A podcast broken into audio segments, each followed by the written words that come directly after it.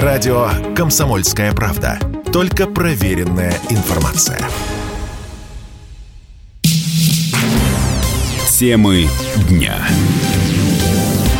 Это прямой эфир радио «Комсомольская правда». Здесь Игорь Измайлов. Донецкая, Луганская народные республики назначили на эту неделю референдумы о присоединении к России. То же самое Херсонская область и Запорожская область. Референдумы пройдут с 23 по 27 сентября. В кратчайшие сроки э, было все назначено, согласовано, организовано. И никаких сомнений нет, что и подсчитано, и приняты соответствующие решения будут тоже максимально быстро. А, ну, и сейчас уже э, описывают это такими э, большими мазками, вспоминая о таком регионе, как Таврия, о Приазовье, о Донбассе, о Новороссии. В общем, действительно, это огромная территория, которая, может быть, уже до 1 октября э, войдет в состав Российской Федерации. Еще раз скажем, что, ну, уже с минуты на минуту, но в самое ближайшее время все ждут обращения Верховного Главнокомандующего, президента Российской Федерации Владимира Путина, министра министра обороны Сергею Шойгу ждут, конечно, не только в этих четырех регионах, где в ближайшие дни гражданам предстоит сделать решающий судьбоносный выбор, но и в Киеве, и в Варшаве, и во всем блоке НАТО особенно пристально, и, конечно, в Соединенных Штатах Америки э, замиранием сердца ждут, что же скажут здесь, э, что скажет наше командование. Кроме э, этого, Макрон, узнав, что Владимир Путин готовит обращение, быстро побежал к телефону, трясущимися руками набирать э, номер Владимира Владимировича. Там сказали, что Владимир Владимирович сейчас подойти не может, дома нет.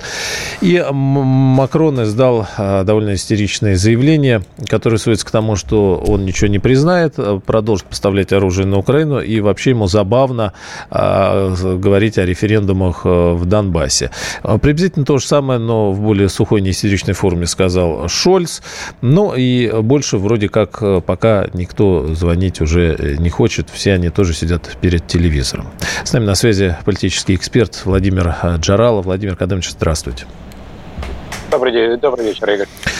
Что дальше? А, можно ли нам, на ваш взгляд, говорить? То есть, ну вот помните, Крым входил, да, возвращался в родную гавань. А, вот по вашим ощущениям, по эмоциям, такой же накал был? Или сейчас, в общем, действительно, без сомнения, серьезные времена исторические? Да, различия существенные. Мы э, все-таки э, и по настроению, и по происходящим, и по последствиям осознаем, что, конечно же, разница большая, ключевая, существенная. Потому что когда 8 лет назад Крым э, входил в состав России, то это был праздник для нас всех. Это было чудо для нас, которые избежали в последний момент резни э, благодаря русским войскам. Это было осуществление мечты о том, что Крым возвращается в Россию при жизни нашего поколения и бескровно. И это был действительно для нас вот этот день единения, э, день торжества, э, который мы вспоминаем как лучший, наверное, день нашей жизни. И очень многие из нас, когда делятся воспоминаниями. Угу. А то, происходит сейчас э, в Новороссии, то, что происходит в республике Донбасса и Донбасса и Луганска, это, конечно же, иная ситуация. Это прежде всего возможность закончить кровавую резню, которую, ведет, которую ведут украинские каратели против собственного народа. Хотя правильно сказано о том, что выстрелить армия может в свой народ только один раз. После этого это уже чужой народ и чужая армия. Поэтому мы понимаем о том, что эти референдумы дадут возможность России применить э, силу. Не зря же президент Путин сказал о том, что мы еще даже по-настоящему не начинали. Это, Игорь, вообще одна из самых интересных вещей о том, что Путина никогда не слушают. Ведь э, директор ТРУ, э, нынешний директор ТРУ, а тогда посол э, США в Москве, э, Блейк, он же правильно говорил о том, что э, вы всегда э, игнорируете тот факт, что Путин вас не обманывает. Он вам говорит, но вы не хотите слышать. И потом, когда происходит, вы кричите о том, как это могло произойти. Просто вы не услышали то, что он сказал. Вот в очередной раз, когда э, украинские, украинской стороне, по-моему, предлагали ну, на тарелочке все, что только можно было предложить, даже в ущерб самим себе. Помните, Игорь, какие у нас были настроения, когда мы услышали о возможных переговорах и о том, что там может обсуждаться. Угу. Ну, ну вот, проигнорировали. Теперь проигнорировали, теперь получили другое. Теперь получают другой ответ, судя по всему. Потому что после того, когда а, пройдут эти референдумы, то теперь уже как российские территории, они, конечно же, будут защищаться российской армией. Поэтому настроения там немножко другие. А, номер один и самое главное, конечно же, это безопасность. Это возможность прекратить а, боевые действия для того, чтобы перестать ощущать и жить под этой угрозой. Кроме этого, надежда на изменения уже даже не к лучшему, а просто на то, чтобы а, зима в тех разрушенных регионах, на которые пришлось тяжелее всего, а, прошла благополучно, чтобы э, прошло их восстановление. Ну и целый ряд других вещей очень практически. И вот все это стоит на повестке дня, и для людей, насколько я понимаю, сейчас очень важно именно получить ответы на эти конкретные вопросы, и на это, и на это они и надеются.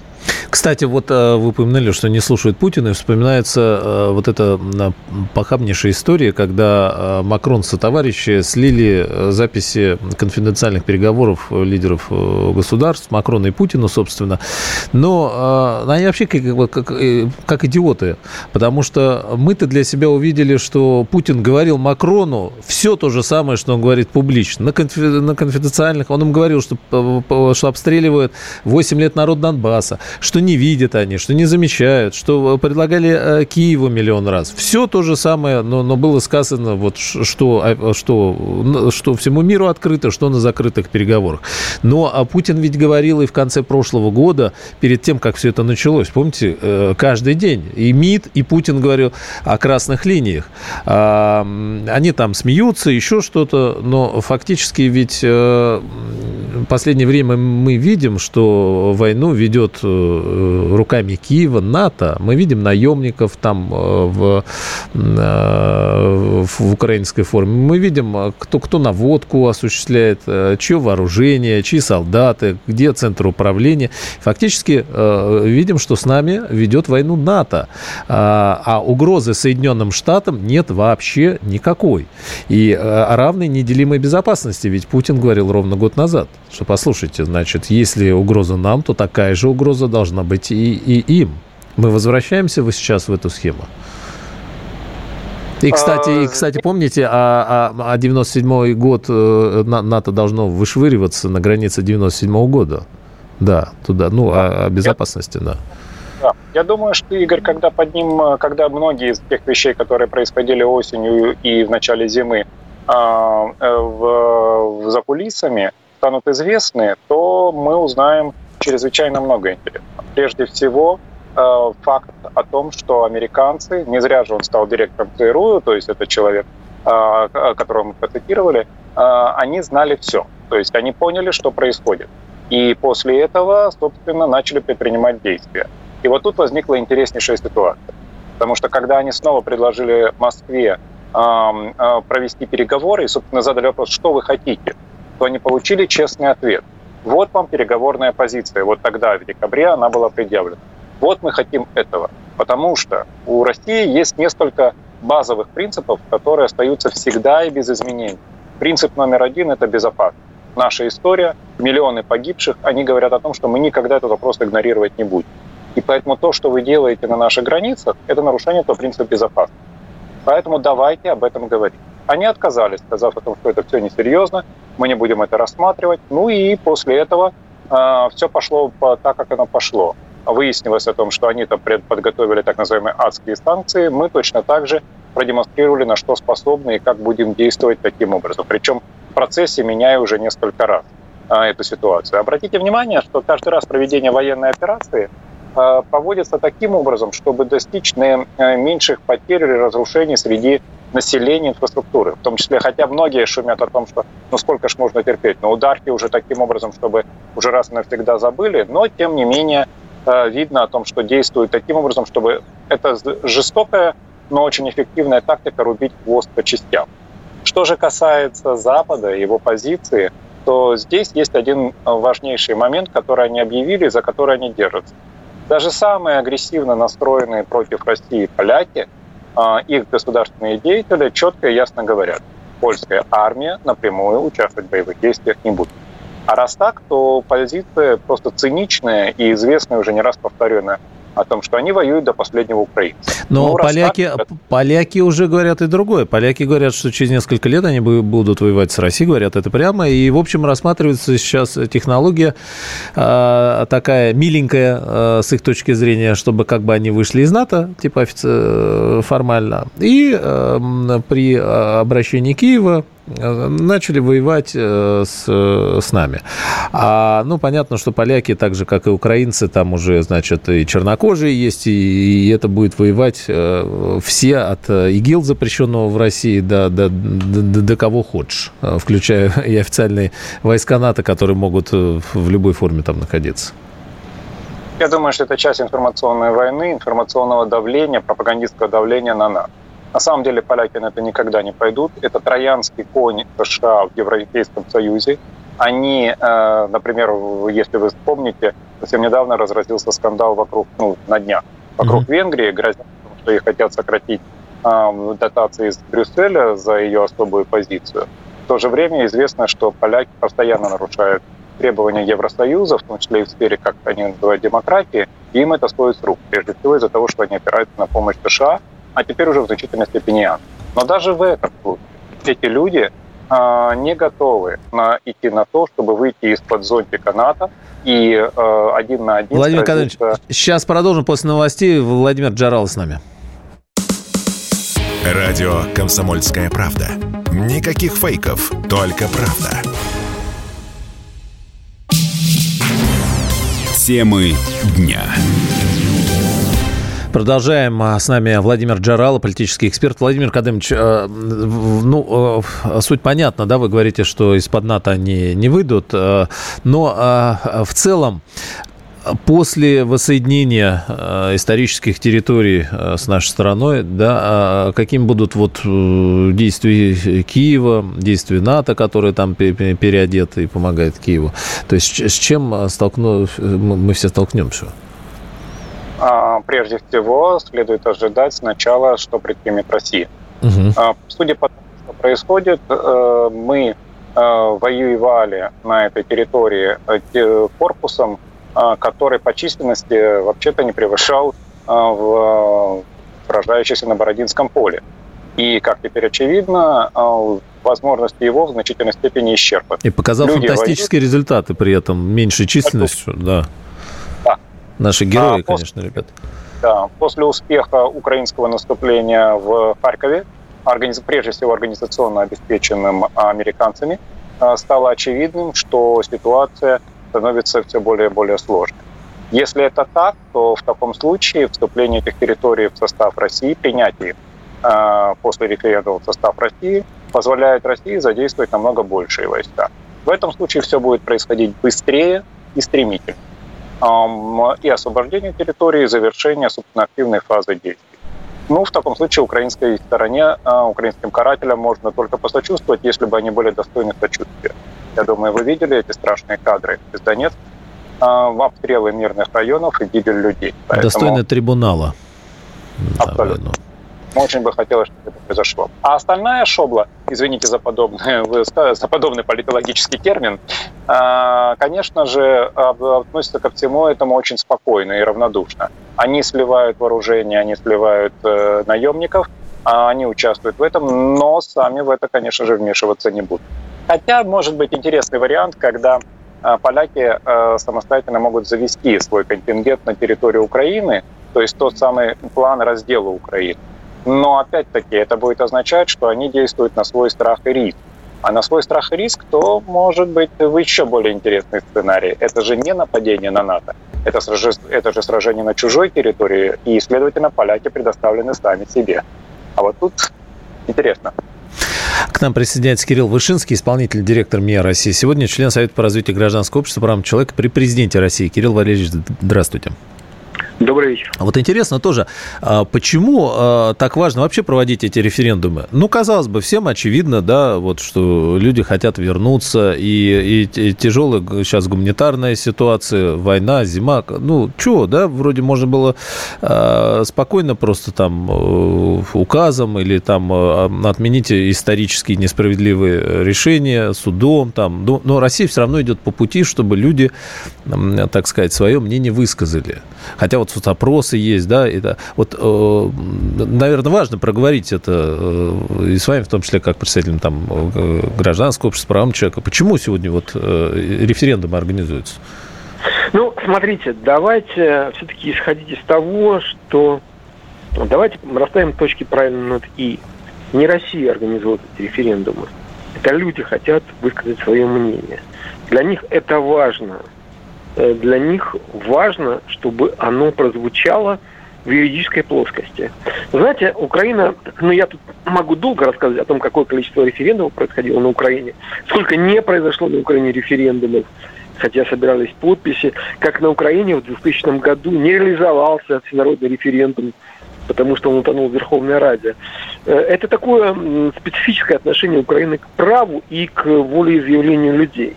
Россия в этом смысле к этому относится совершенно по-другому. И мне кажется, это очень важным, поскольку ведь мы же ориентируемся не только на золотой миллиард, да, хотя мы прекрасно понимаем, что огромное количество претензий по поводу того, что произойдет в ближайшие дни на Донбассе и на освобожденных территориях Украины будет звучать именно из Европы. Из Брюсселя, из э, не знаю, Берлина, Парижа. Ну, неважно. Названия городов не важны. Э, мы понимаем, что они будут говорить, ну, уже Шольц заявил о том, что он не признает этот референдум. Они будут говорить о легитимности, о том, о всем, о пятом и десятом. Но мы же ориентируемся не на этот золотой миллиард. Мы, мы ориентируемся на огромное количество людей, которые живут э, в бескрайнем мире. Это 7,5 миллиардов. Э, три из них с половиной из них живут на территориях, которые э, в том числе входят в ШОС. Да? Поэтому, мне кажется, есть две важные вещи. Важно, чтобы люди сами артикулировали, чего они хотят, чтобы это обязательно произошло в юридической, в юридической плоскости. И именно поэтому и ДР, и ЛНР – и жители Херсонской и Запорожской областей э, заявили о том, что они хотят провести референдум на своих территориях. Хотят это сделать как можно быстрее, потому что понимают, что Россия, присоединение к России, это гарантия, в том числе и гарантия их безопасности. Это то, что волнует их в первую очередь сегодня. Ну, а остальной мир мы, конечно, должны продемонстрировать ему, что здесь ничего не происходит под ковром. Здесь нет какую-то волю из Москвы здесь слышит голос и желание людей.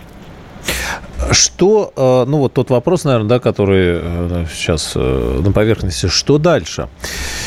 Если люди выберут возвращение в родные исторические края, да, в родную гавань, в Россию, а вот как, как э, дальше будет складываться и наша жизнь, ну и уже я не говорю их жизнь, да, нашу общую жизнь, вот что будет происходить потом, с какими вызовами мы столкнемся с этим, э, какими нагрузками?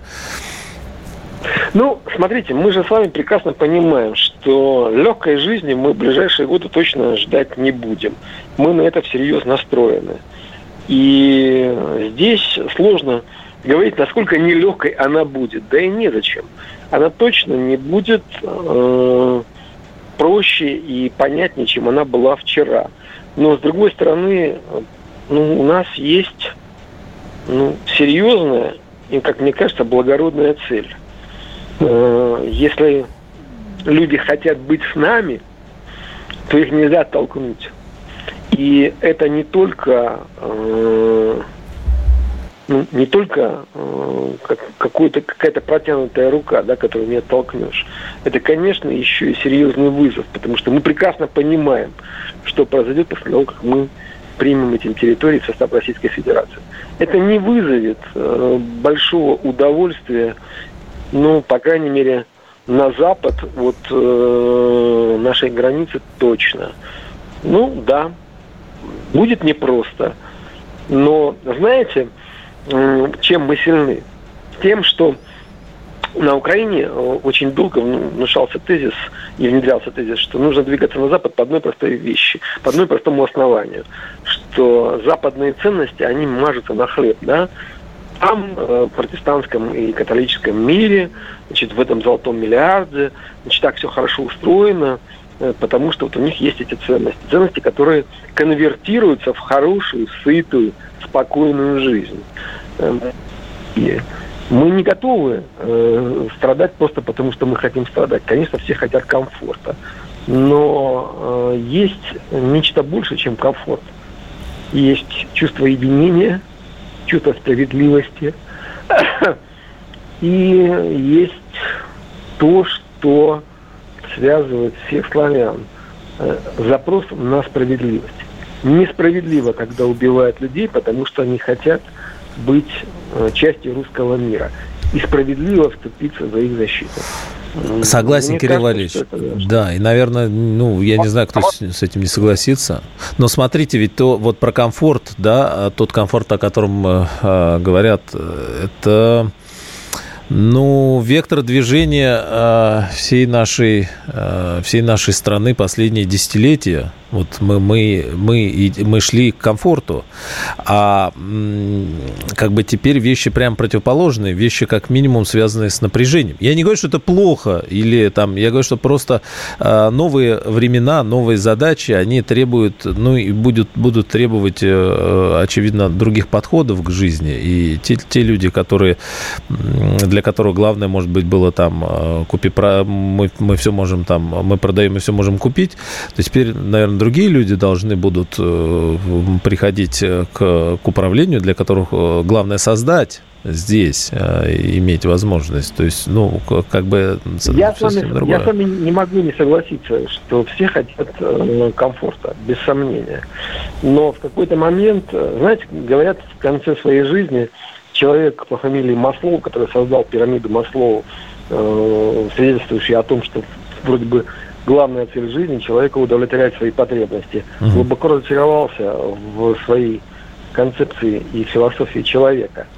Э, все-таки комфорт это не единственное, что необходимо человеку. Да я согласен а с вами. Конечно, что это, это не, не, не флаг, который надо и, поднимать. Я дум, да. Я, да, я, дум, я думаю, что обстоятельства, которые складываются вокруг нас, они, конечно, изменят не только наше представление о мире, но и представление тех, кто принимает решения о том, как должен быть устроен этот мир э, не с точки зрения, не только с точки зрения комфорта, но с точки зрения справедливости.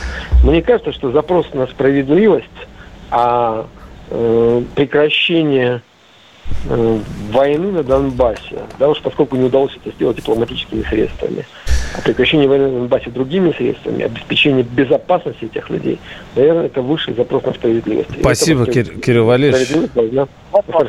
Спасибо огромное. Кирилл Вышинский, исполнительный директор МИА России. Сегодня с нами Владимир Джарал. Владимир Кадимович, после новостей э, вот как раз разберем да, э, все эти вызовы, с которыми мы сталкиваемся.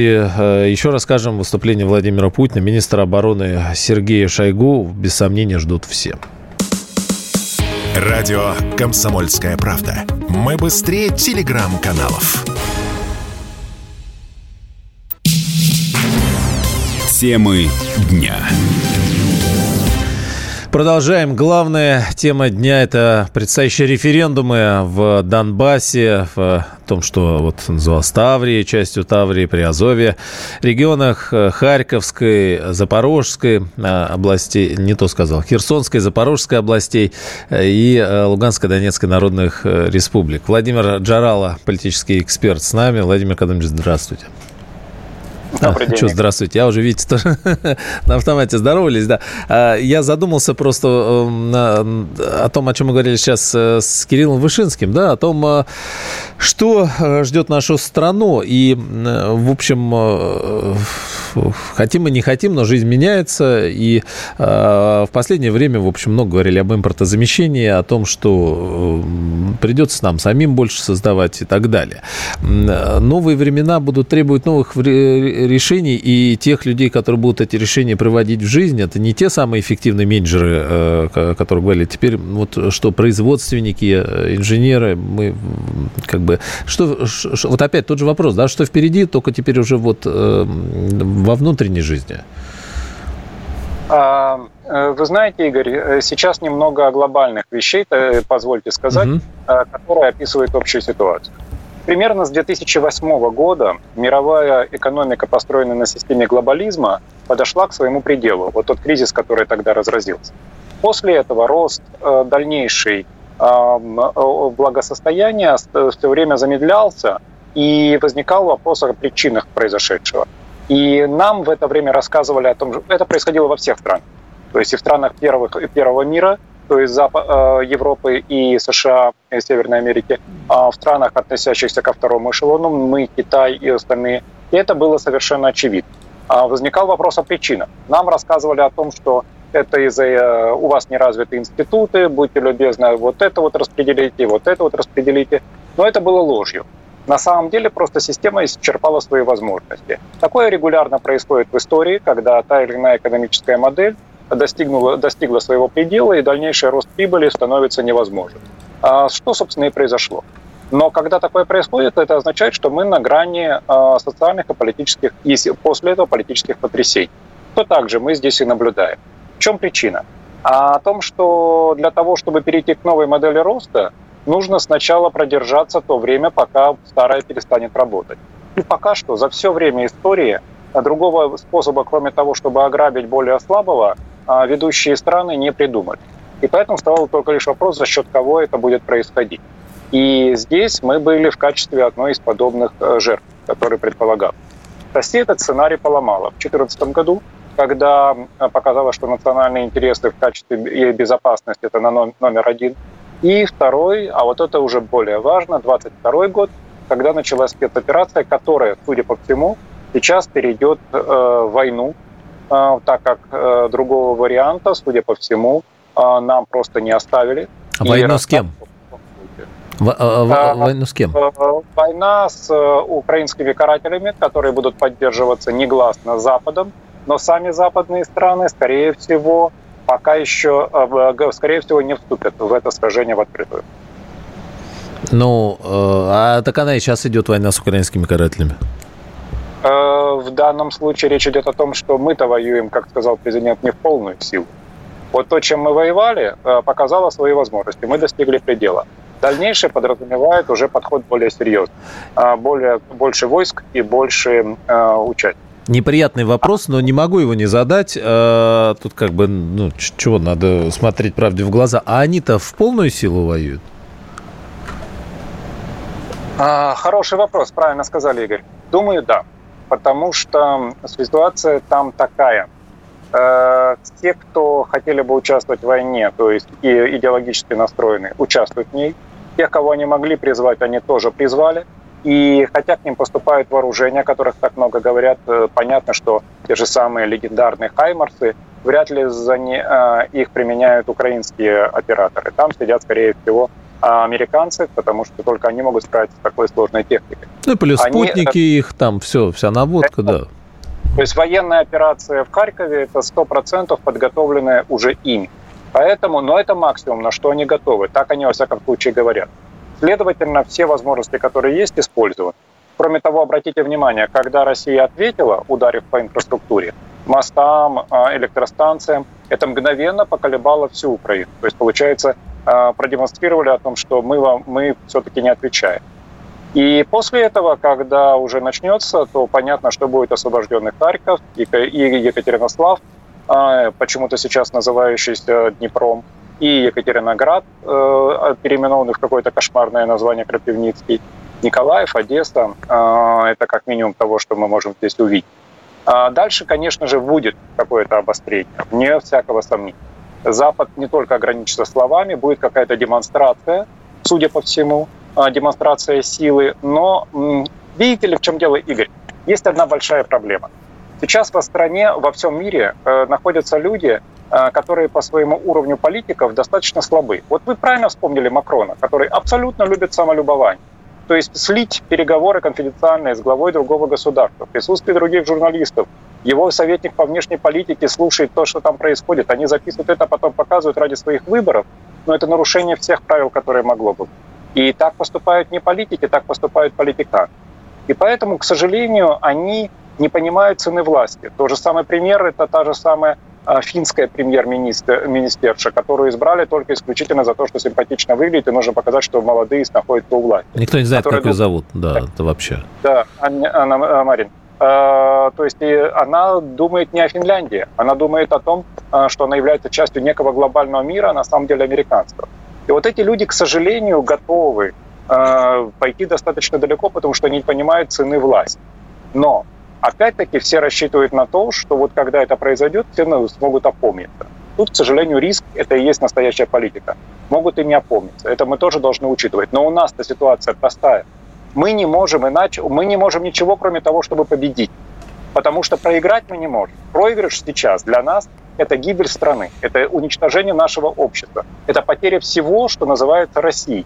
Все, вопрос закрыт. Мы уже слишком далеко зашли и перешли все видимые границы. Поэтому у нас... Ну вот здесь вот самое... Да, извините, что вас перебиваю. Так вот здесь вот самая, получается, теперь большая проблема. Конечно, как, как, когда речь идет там о, о, о том, что сейчас происходит на Украине, и, ну, мне кажется, нет оснований не верить там э, словам наших руководителей о том, что цели будут достигнуты, враг будет разбит и так далее. Но стратегическую в, в десятилетие, ситуация, с которой мы сталкиваемся, ведь э, перед Великой Отечественной войной э, были пятилетки, которые, как Сталин говорил, пробежали отставание э, за 10 лет.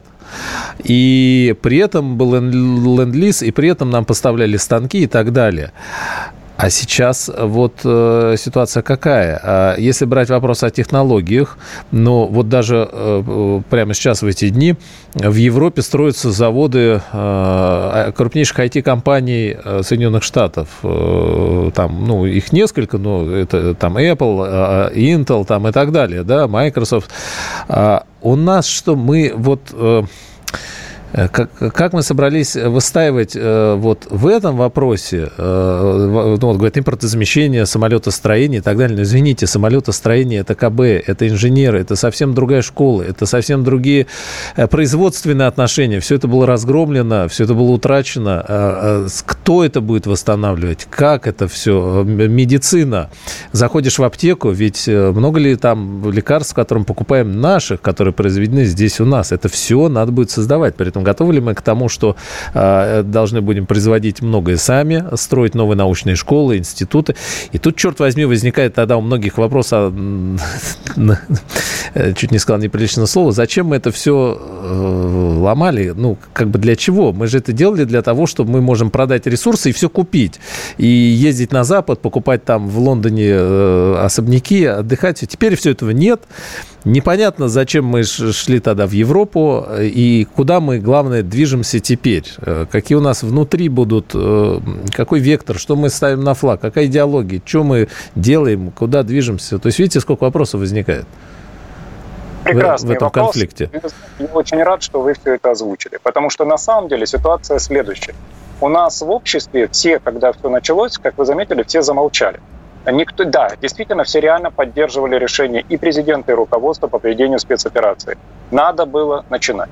Но дальше стало очень большое количество вопросов, и все предпочитали молчать, чтобы не произносить их вслух. Сейчас э, пришло время, когда их стали задавать во, во весь голос. О том, что смысл нашей победы, а у нас не может быть, еще раз повторю, ничего, кроме побед, да. побед, и в том, чтобы мы в итоге изменились сами.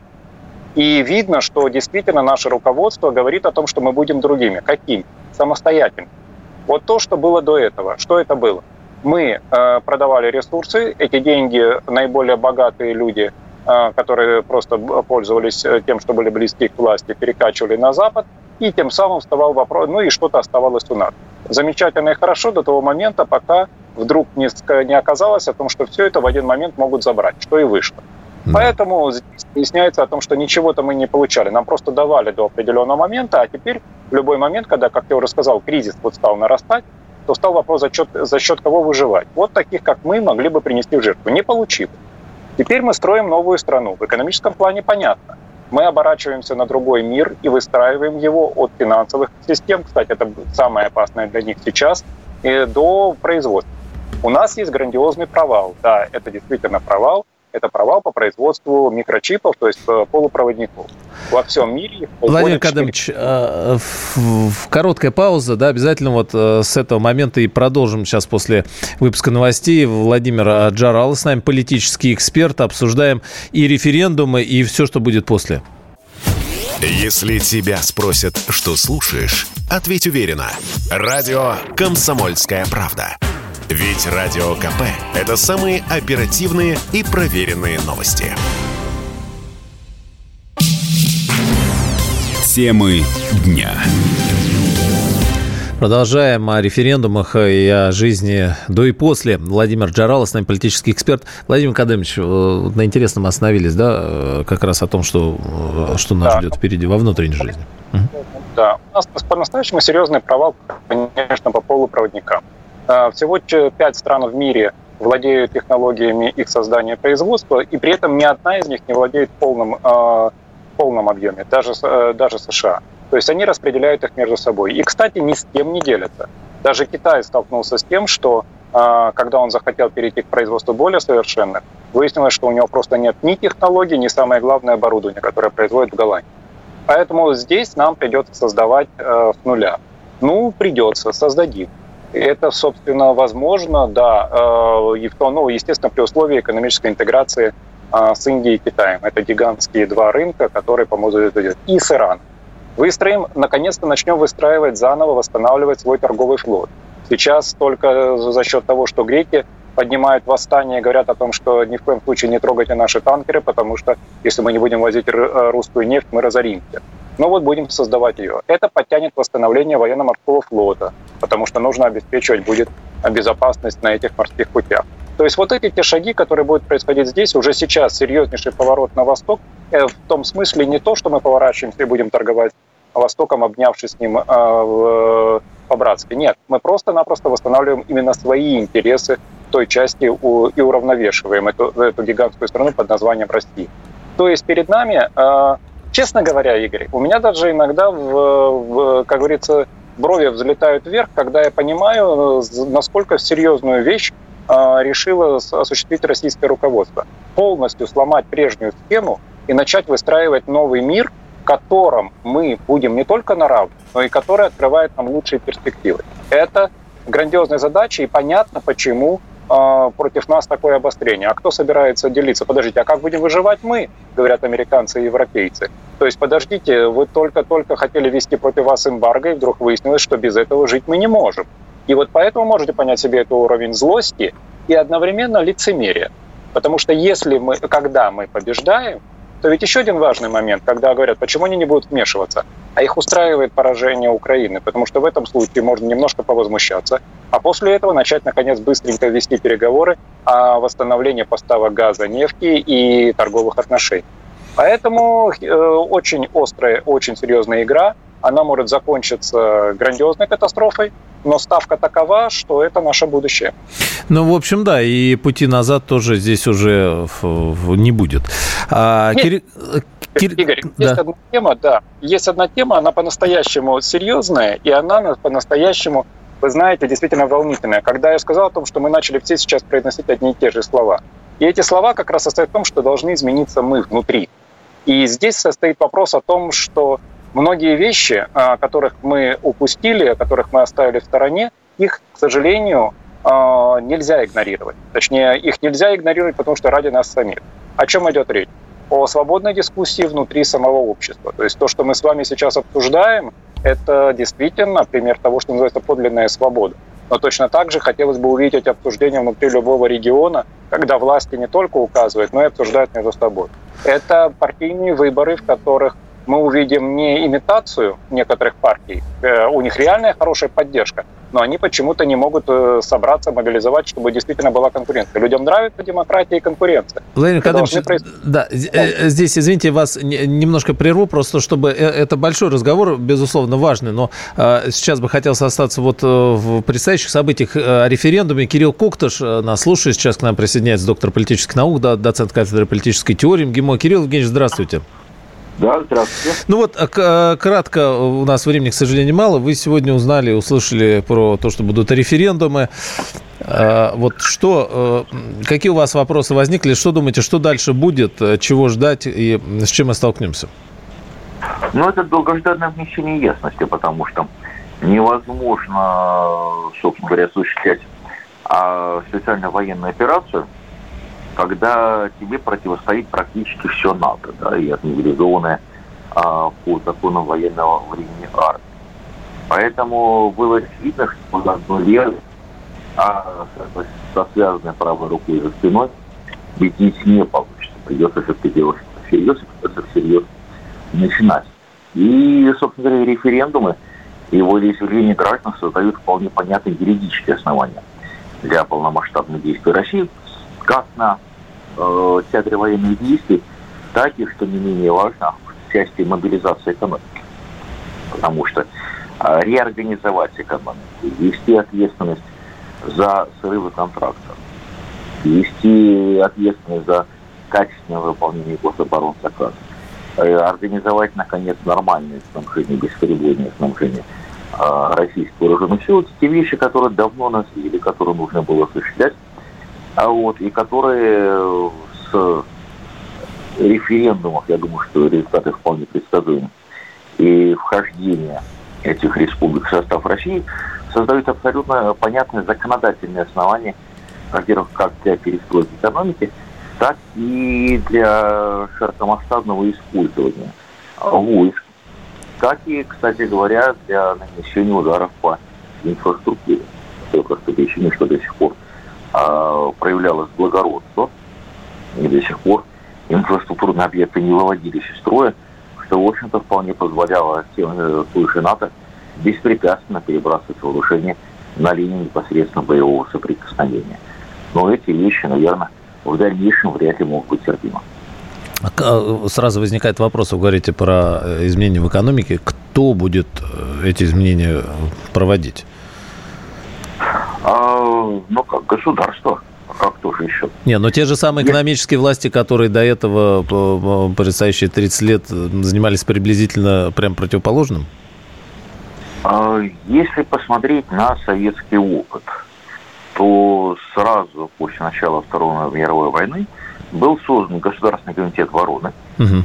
который, собственно говоря, и регулировал как, э, собственно говоря, деятельность э, предприятий, так и деятельность тогдашних добровольцев, волонтеров и так далее. И, в общем-то, взял на себя функцию координации той части экономики, которая включена в законы обеспечения фронта. И я думаю, без такого же решения не обойтись, потому что логика финансовых властей – это одно. И, в общем-то, там, понятно, там свои приоритеты. А логика достижения результата на земле, а, причем там, где результат достаточно дорого платится, это нечто совершенно иное. Так что я думаю, что вторая логика, конечно, должна преобладать. Спасибо, Кирилл Евгеньевич. К сожалению, времени мало. Не, опять неприятный вопрос есть э, про то, что перед 41 годом был 37-й. Но э, я думаю, что это еще для дальнейшей дискуссии, потому что действительно события разворачиваются на наших глазах. Много э, всех вопросов э, сейчас э, возникает. Кирилл Кок тоже был с нами, доктор политических наук, доцент кафедры политической теории МГИМО. Владимир Джарал. Владимир Кадонович, к сожалению, времени не осталось. Тоже вам спасибо э, большое за участие. Политический эксперт. Мы остаемся, никуда не уходим. Э, главное событие этого дня – референдумы в Донбассе, в Приазовье, в той части, что раньше называлось Ставре. И все ждут выступления Владимира Путина, министра обороны Сергея Шойгу. Темы дня.